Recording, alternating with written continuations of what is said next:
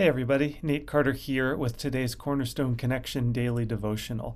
And today starts our 25 day Advent reading plan as we prepare for Christmas.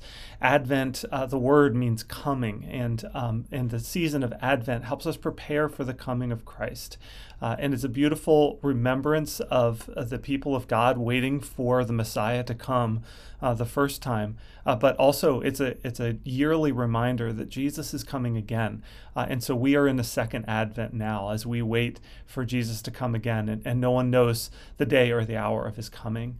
Now, uh, I invited you this past Sunday to join me with an Advent reading plan. And um, if you haven't signed up for that, I'd love to invite you to do that. It's, it takes about one or two minutes a day, uh, but it's just a way of, of uh, each day keeping ourselves focused on Jesus during a season that works so hard to keep us pulled away from the spiritual aspect and focused just on the cultural celebration of Christmas.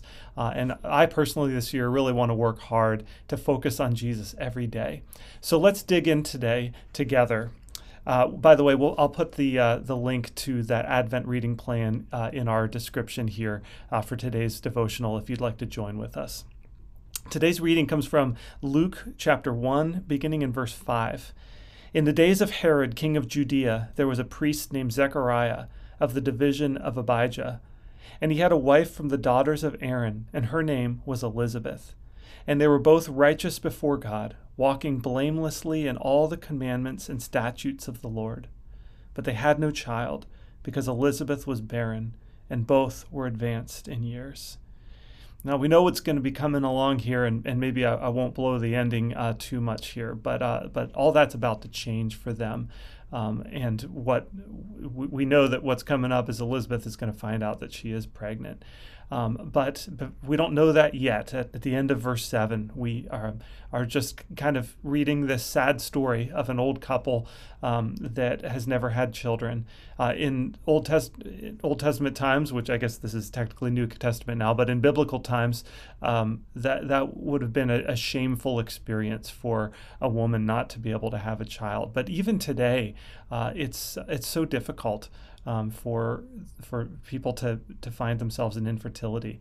Um, and my wife and I found ourselves in infertility for years, um, and we know how difficult it was, especially when we were finding out. Um, you know, our sister and sisters and brothers were having children, and our friends were all having their second children, and here we are, and we still didn't have any children. And uh, I, I, learned two things from this. Uh, first of all, um, which is, I think, pretty much the obvious um, uh, understanding from this this chapter is that when when we think that our story has been defined, that our story is is over, um, God's not done with us yet. Um, and so Elizabeth and Zechariah undoubtedly had set themselves up uh, and just said, "Well, I, I guess we're not going to have children," um, and so uh, they just kind of set their minds to that. But in fact, God had big plans for them that were just around the corner, uh, even bigger than just having a child, but to, but have a especially special child. Uh, again, I don't want to blow too much of the story because it's coming up in the days ahead.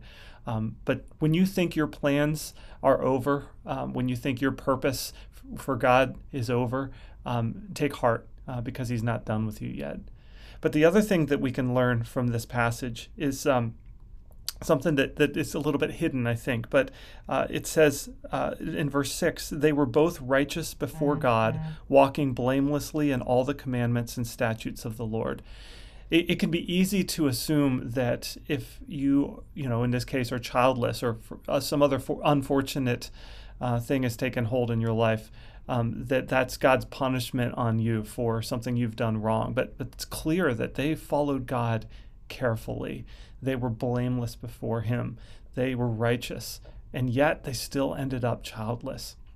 So don't assume that because something uh, isn't going right in your life, that that's because of some sin in your life, something where you've gone astray. Um, but but it's just the effect of living in a fallen world that that things don't often go well, and we have hardship, we have trial, and we have pain, and we have suffering. Uh, and that has nothing to do necessarily with whether or not you've followed God. And, and I personally hate it when, uh, when people try to make that connection when, when clearly that's not the case. Um, that sometimes just hardship uh, afflicts people who are otherwise um, following God um, very obediently.